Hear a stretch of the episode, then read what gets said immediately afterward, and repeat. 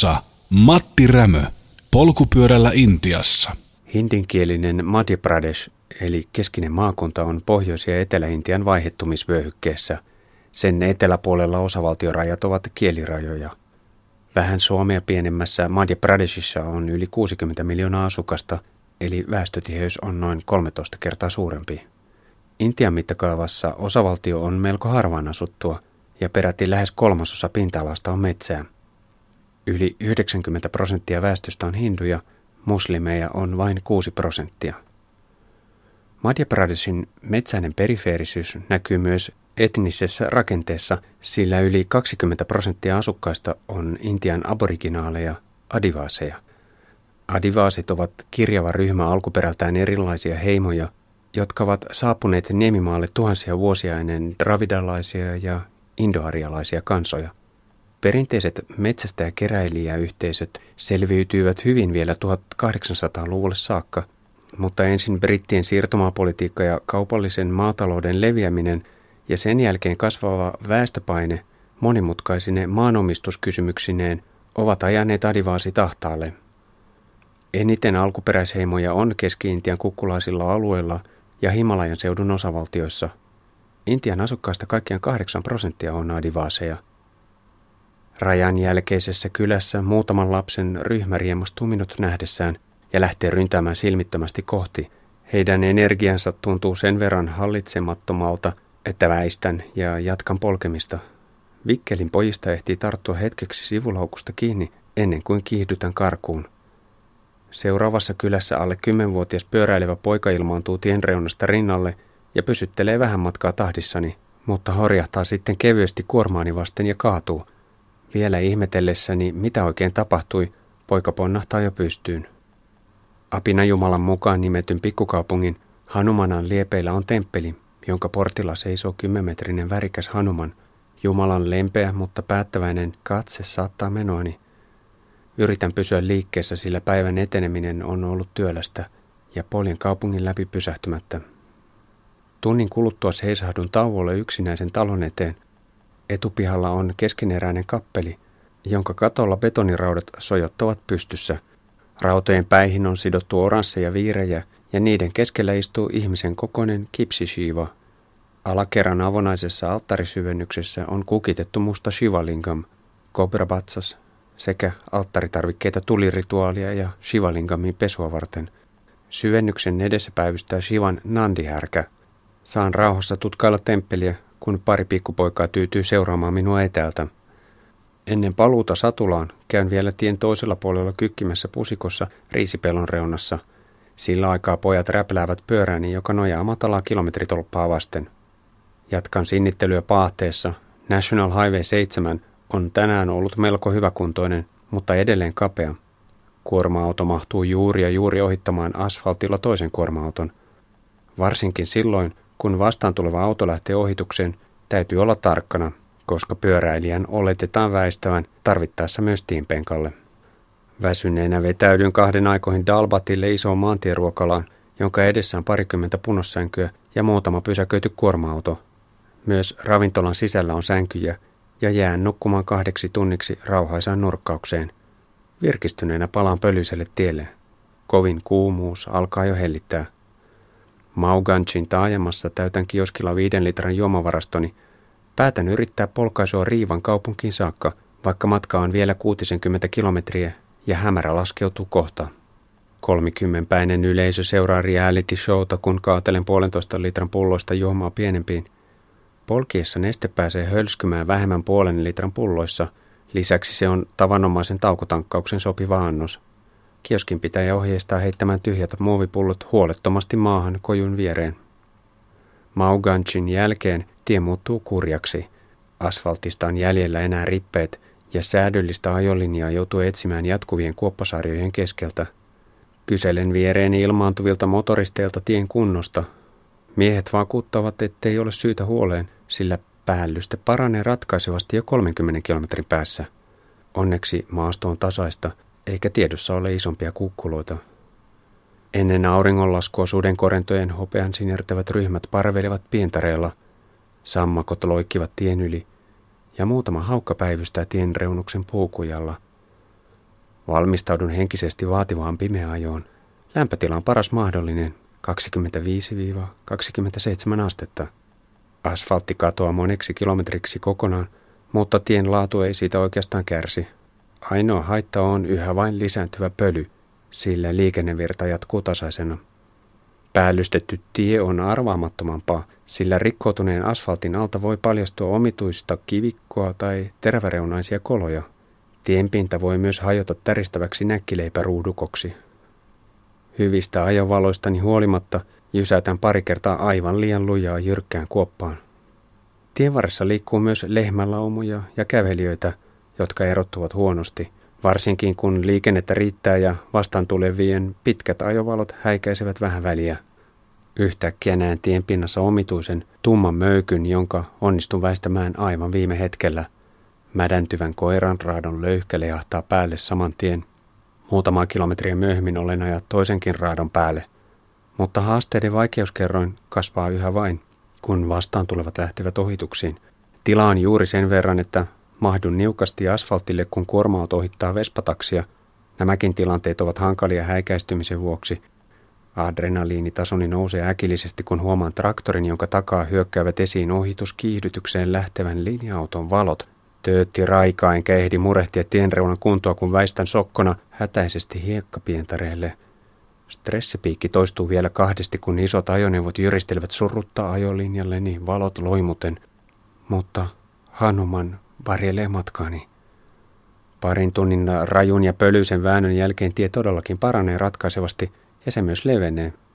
Lisäksi alkuilla vilkas liikenne alkaa tasoittua. Helpottuneena seisahdun tauolle kilometripylvään viereen pilkkopimeään.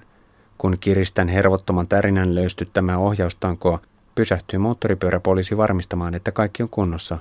Kiitän huolenpidosta. Viimeinen tunti riivaan sujuu ongelmitta. Käännyn National Highway 7 kohti keskustaa etsimään majoitusta. Uteliat motoristit opastavat isoon hyvään hotelliin, jonka alakerrassa on aseistettu vartiomies kivääri olalla. Lukitsen pyörän portaikon alle metalliputkeen. Toisen kerroksen vastaanotossa muut vieraat ovat huomattavasti korkeasäätyisempiä, siistimmin pukeutuneita ja vähemmän pölyisiä. Olen aistivinani lievää ylenkatsetta, eikä kukaan yritä kysellä, mistä olen kotoisin tai miksi ylipäänsä olen päätynyt riivoaan. Kymmenellä eurolla saan puhtaat lakanat, kattotuulettimen, kylmäpuhurin ja TVn. Kierrospalvelija kantaa ruokaa ja juomaa, ja dalbat on kutkuttavan hyvin maustettu. TVn kanavasurfailu on jälleen järisyttävä kulttuurikokemus. Bollywoodin Oscar-gaalassa hymyilee Intian kauniiden ja rohkeiden parhaimmisto. Lapset kilpailevat tanssia laulukisoissa, varakkaat perheenäidit pesevät puhdasta pyykkiä. Gangsterit yrittävät raiskata hyvän perheen tytärtä, ja hindujumalat ratkovat vuosituhansia vanhoja taisteluita 29. syyskuuta maanantai. Riiva, Maihar, 70 kilometriä kautta 1205 kilometriä, 14 euroa. Myöhään mennyt edellispäivä viivästyttää lähtöä ja pääsen Satulaan vasta puoli yhdeltätoista. Kuumuus on jo ahdistavaa. Riivan keskustan kadut ovat sementtipäällysteisiä ja poikkeuksellisen hyväkuntoisia. Kaupunki on muutenkin tavallista siistimpi. Löydän sujuvasti takaisin National Highway 7.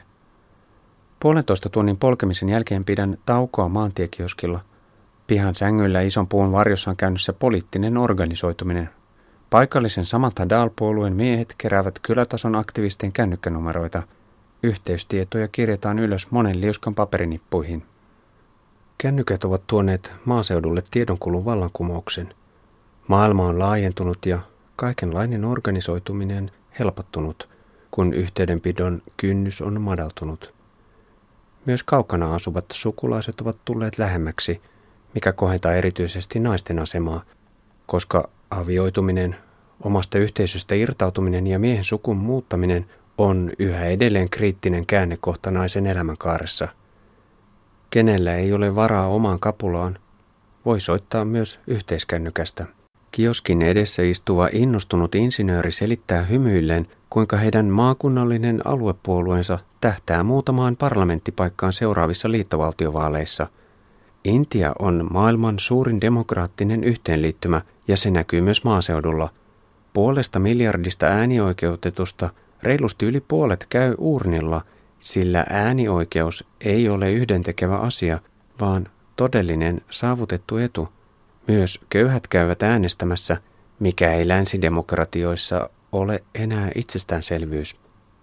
Kun vertaa Intiaa toiseen Aasian jättiläiseen Kiinaan tai naapurimaihin Pakistaniin ja Bangladeshiin, niin Intian suhteellisen vakaa demokraattinen kehitys näyttäytyy vielä arvokkaampana.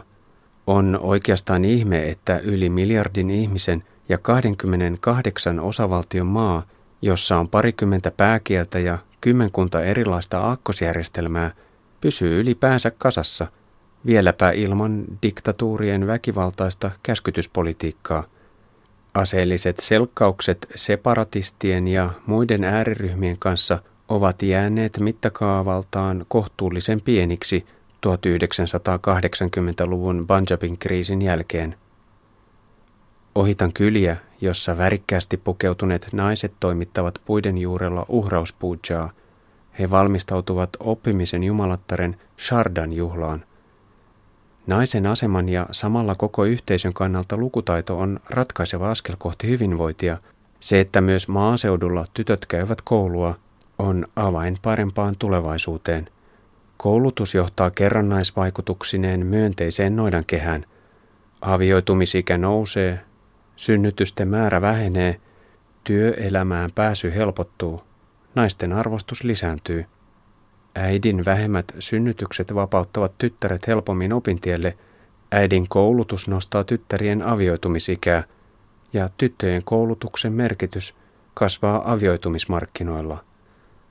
Naisten lukutaidon kehitys harppoo eteenpäin lähes kaikkialla kolmannessa maailmassa, ja Intia on siitä hyvä esimerkki. Vaikka Madhya Pradesh on jäljessä Intian keskiarvoista ja etenkin etelän edistyneistä osavaltioista, kuten Keralasta, niin täälläkin suuntaus on selkeästi myönteinen. Myös maaseudulla ylivoimainen enemmistö tytöistä käy jo koulua. Tutkimustuloksia naisten peruskoulutuksen tärkeydestä koko yhteiskunnan kehityksen kannalta – vaikka kuinka paljon. Tyttöjen koulunkäynnin estämisyritykset Afganistanissa ja Pakistanissa edustavatkin fanaattista tyhmyyttä puhtaimmillaan. Tänään ennakoin iltapäivän väsähtämistä ja hakeudun ajoissa ruokalaan. Saan sängyn olkikattoisen ja ahtaan ravintolan takaoven suulta, jossa hento ilmanvire viilentää sopivasti. Vanha tarjoilija tuo Dalbatin sängylle lankun päälle – ja hän haluaa vielä erikseen tarjota banaanin jälkiruoksi. Herään parin tunnin unilta puun hakkaamiseen. Kokki on ryhtynyt muutaman metrin päässä takapihalla halkaisemaan kapeaa puun runkoa kirveellä, jonka terä vaikuttaa aivan liian pieneltä. Vaikka iltapäivä on jo pitkällä, on yhä kuuma ja maasta nouseva kosteus tekee kelistä raskaan.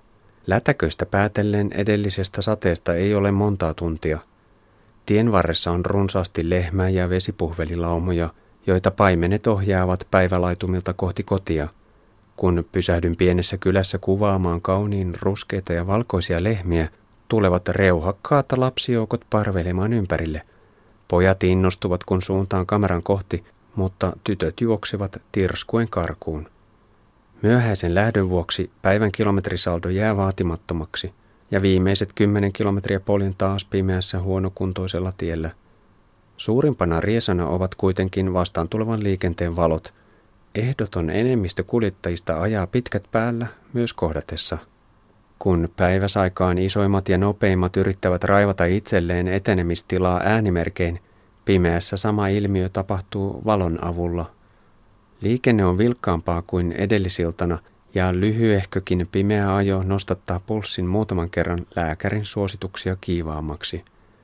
Ensin olen valojen häikäisemänä töräyttää tien reunassa kävelevän miehen päälle, huomaan hänet vasta viime hetkellä.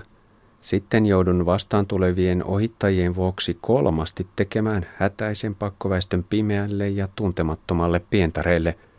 Pelkokerrointa lisää vielä se, että pienillä silloilla ei välttämättä ole minkäänlaisia kaiteita tai edes varoittavia merkintöjä. Teoriassa voisin hurauttaa tieltä tyhjyyteen kuorma- tai linja-auton pakottamana.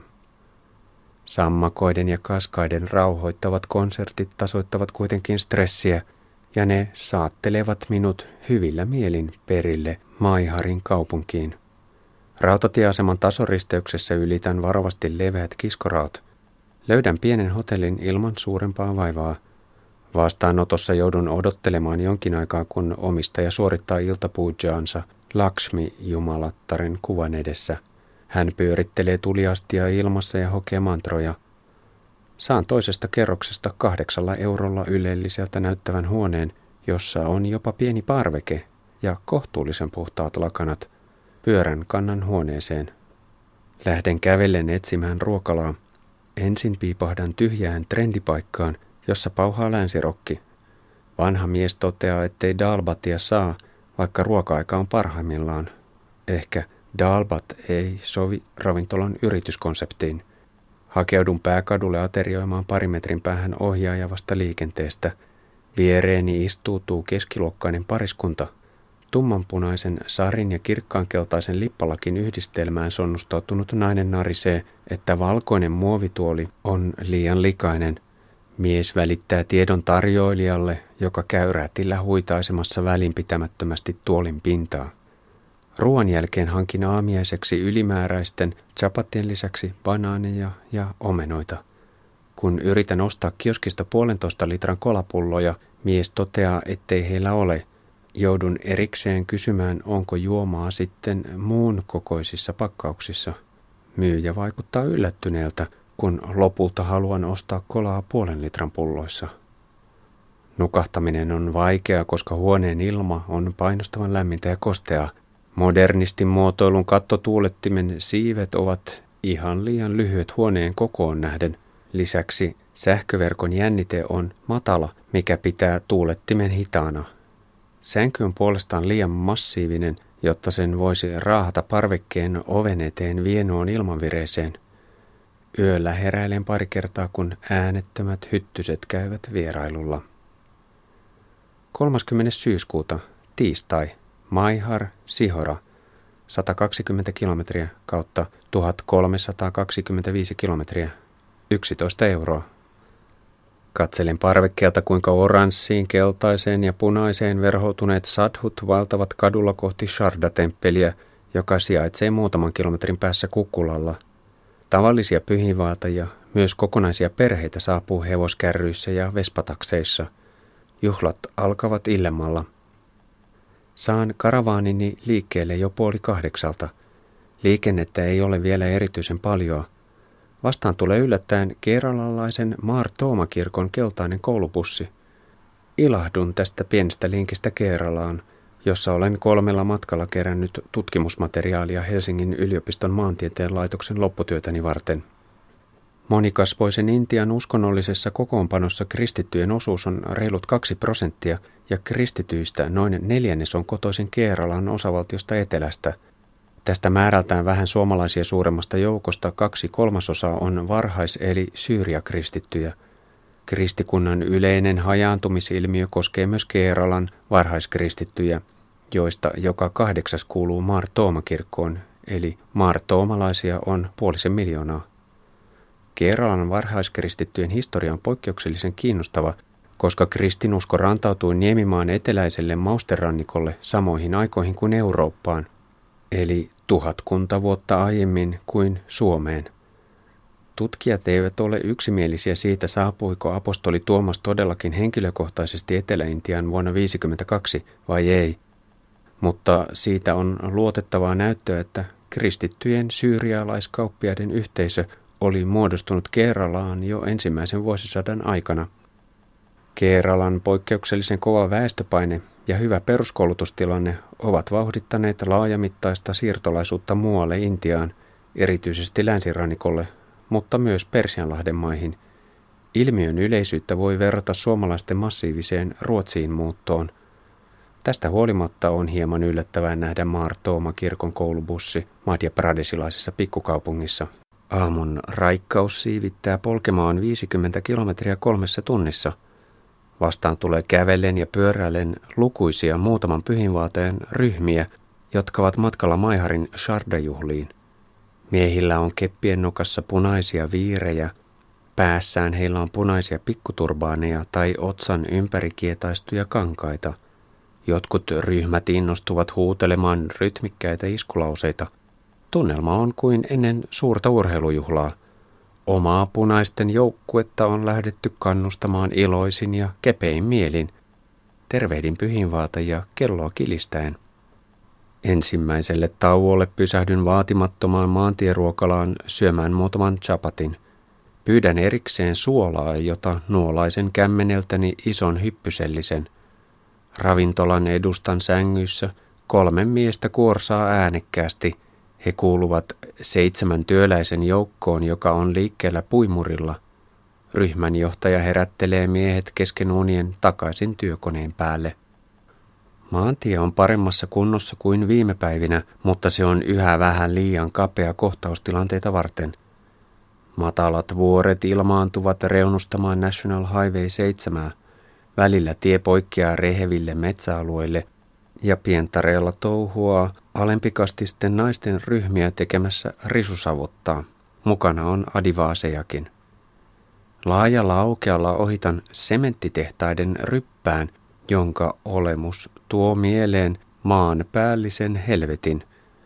Tuotantolaitoksista nousee sakeaa valkoista savua, pöly sumentaa maisemaa ja siellä täällä näkyy roihuavia liekkejä. Vahva kivihiilen katku tarttuu kurkkuun ja sieraimiin, mikä mahtaakaan olla eliniään odoten näiden yritysten työläisillä. Intian reippaasti kasvavan talouselämän kääntöpuolena ovat teollisuuden valtavat työturva- ja työterveysongelmat. Madhya Pradesh on surullisen kuuluisa maailman suurimpiin teollisuusonnettomuuksiin kuuluvasta Bhopalin tragediasta. Joulukuussa 1984 monikansallisen Union Carbiden hyönteismyrkkytehtaasta pääsi karkuun 42 tonnia erittäin myrkyllistä metyyli-isosyaania – Lähellä maan pintaa edennyt tappava pilvi pyyhkäisi nukkuvan kaupungin yli. Keuhkoja polttavalle kaasulle altistui puoli miljoonaa ihmistä, joista 200 000 oli alle 15-vuotiaita. Raskaana olleita naisia oli yli 3000. Onnettomuuden saldo on kammottava. Arviolta 8000-10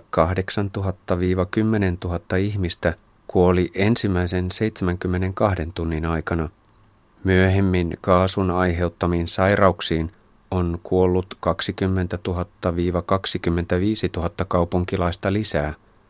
Pysyvästi vammautuneiden määrä on 100 000-200 000. Kaasu vahingoitti keuhkojen lisäksi silmiä, immuunijärjestelmää, sydäntä ja lisääntymiskykyä. Alun venkoilun ja kaiken vastuun kieltämisen jälkeen Union Carbide joutui taipumaan korvauksiin, joiden hakuprosessi on ollut uhrien omaisille ja vammautuneille raastavan pitkä.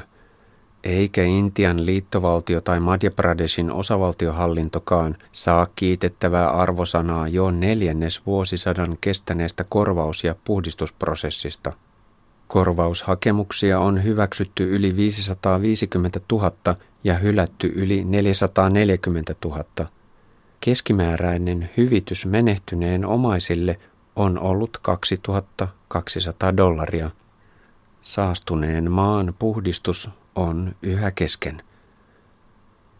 Reittini kulkee Katnin kautta. Kaupungin liepeillä ohitan keskeneräiseksi jääneen temppelialueen, jonka rakennusten kattoja koristavat taivasta tavoittelevat betoniraudat.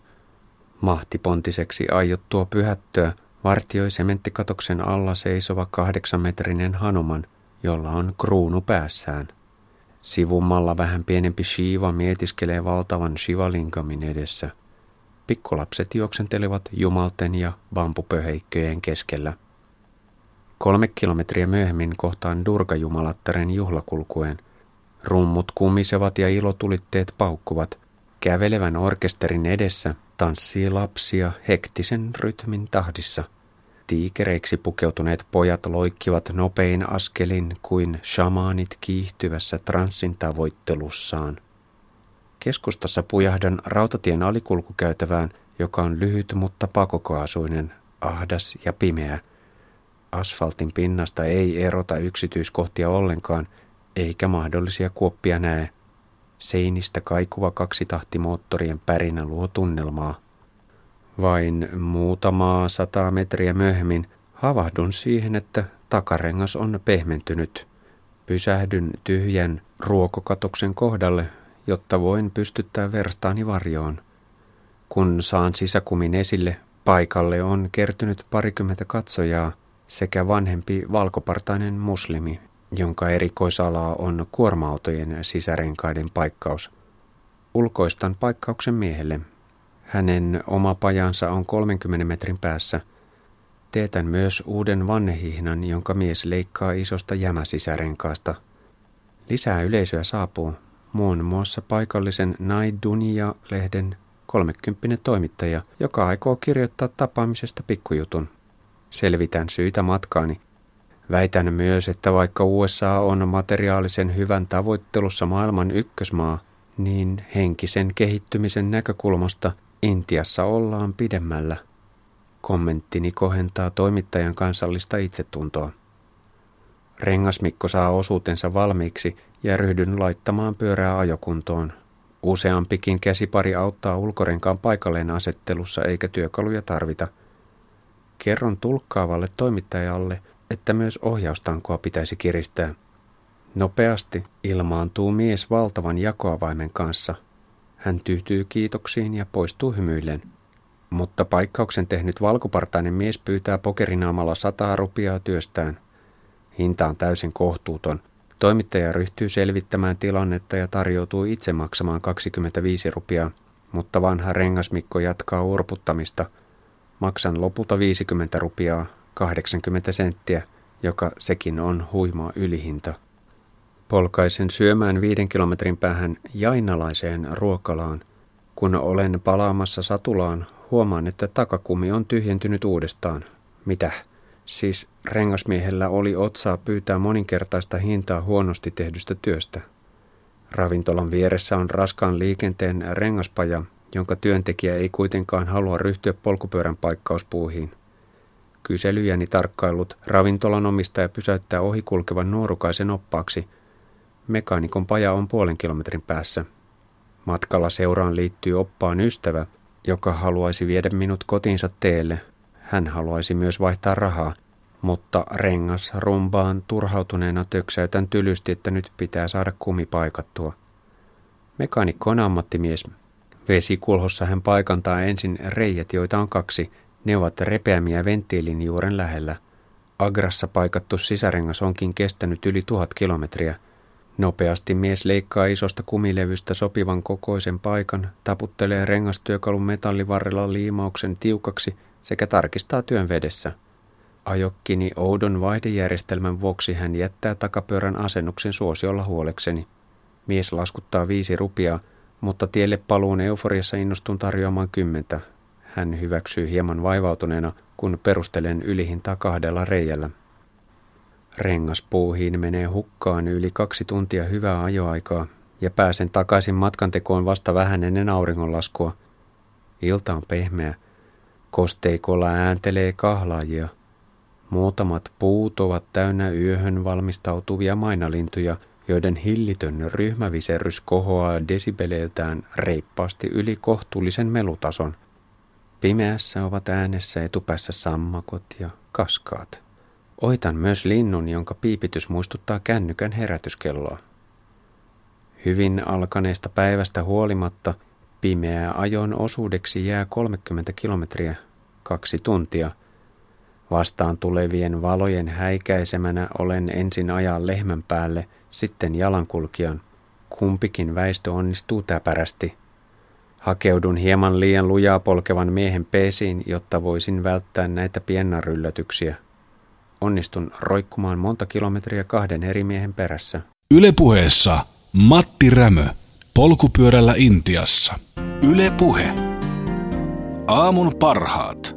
Hyvää huomenta Mikko Peltsi-Peltola. Huomenta itsellenne. Kalamies henkeen ja vereen, televisioissamme erämies ja Lapinkävijä. Tero kysyy täällä heti, kysykää Peltsiltä, milloin se palaa takaisin radioon. Tänään. Nyt. Sä, nyt. Hän palaa, palasi nyt juuri radion Tero, eli ollaan tosi presenssissä. Mä olen täällä. ihan ihtenäs ja puuroa tuottaja tuossa meille kaikille kantaa. Puuhalaaja ja viherpiipertäjä, niinkö? On ne niinkin sanonut. Ja sitten vielä lohenhalaaja, että erilaisia termejä kyllä käytetty, mutta jos sillä nyt halutaan nykypäivänä kertoa, että välittää luonnosta, niin kannan näitä termejä mielelläni harteillani. Jotka ovat levinneet kaiken liikkumisesi myötä entisestään. Joo, siis tämähän nyt on varmaan juontaa juurensa siitä, että kun tykkää, tykkää luonnosta, niin haluaa siitä pitää hyvää huolta, niin siitähän tämmöiset termit tulee. Sitten tietysti yhteiskuntaan mahtuu semmoisia ihmisiä, jotka ei niin hirveästi välitä luonnosta, niin ne on keksinyt tämmöisiä hauskoja nimiä. Mitä sä oot mieltä sanonnasta Suomi elää metsästä? Puuta. Sitten tota, henkistä ravintoa saadaan metsästä hyvin paljon ja sitten tietysti vesistöistä saadaan elämyksiä ja, ja kaloja ja, ja, ja näin poispäin. Että se varmaan on, että metsähän täällä hallitsee. Sitä on niin paljon. Meneekö Suomi metsään muualla kuin Facebookissa sienipäivityksissä? Kyllä ne varmaan osittain menee, että eikö se ole jonkunnäköinen trendi ollut useimman vuoden, että vaikka asutaan keskustassa ja ollaan niin, ollaan niin viimeisen päälle, niin sitten kuitenkin käydään pöpelikössä. Ennen kuin käydään ihan sinuun kiinni vielä sen verran, kun sä pyörit tuolla paljon ja tapaat ihmisiä eri puolella Suomea, sä tapaat niitä jääriä tuolta pohjoisesta, joilla on näkemys etelän vetelistä. Ja sä tapaat täällä taas känkkereppu hamppuhousuja, joilla on käsitys pohjoisen susien ampujista. Sä oot siellä välissä sukkuloit sulavasti ja puhelijana ihmisenä pääset varmaan suurimman osan väestä kanssa juttusille. Mitä se luonnonsuojelu tällä hetkellä sun mielestä on, Peltsi Peltola? Luonnonsuojelu, se on, mm. tuota, se on varmaan aika monella tasolla. On niitä ihmisiä, joita vaan huolettaa ja sitten on ne oikeat aktivistit ja sitten on tietysti viranomaiset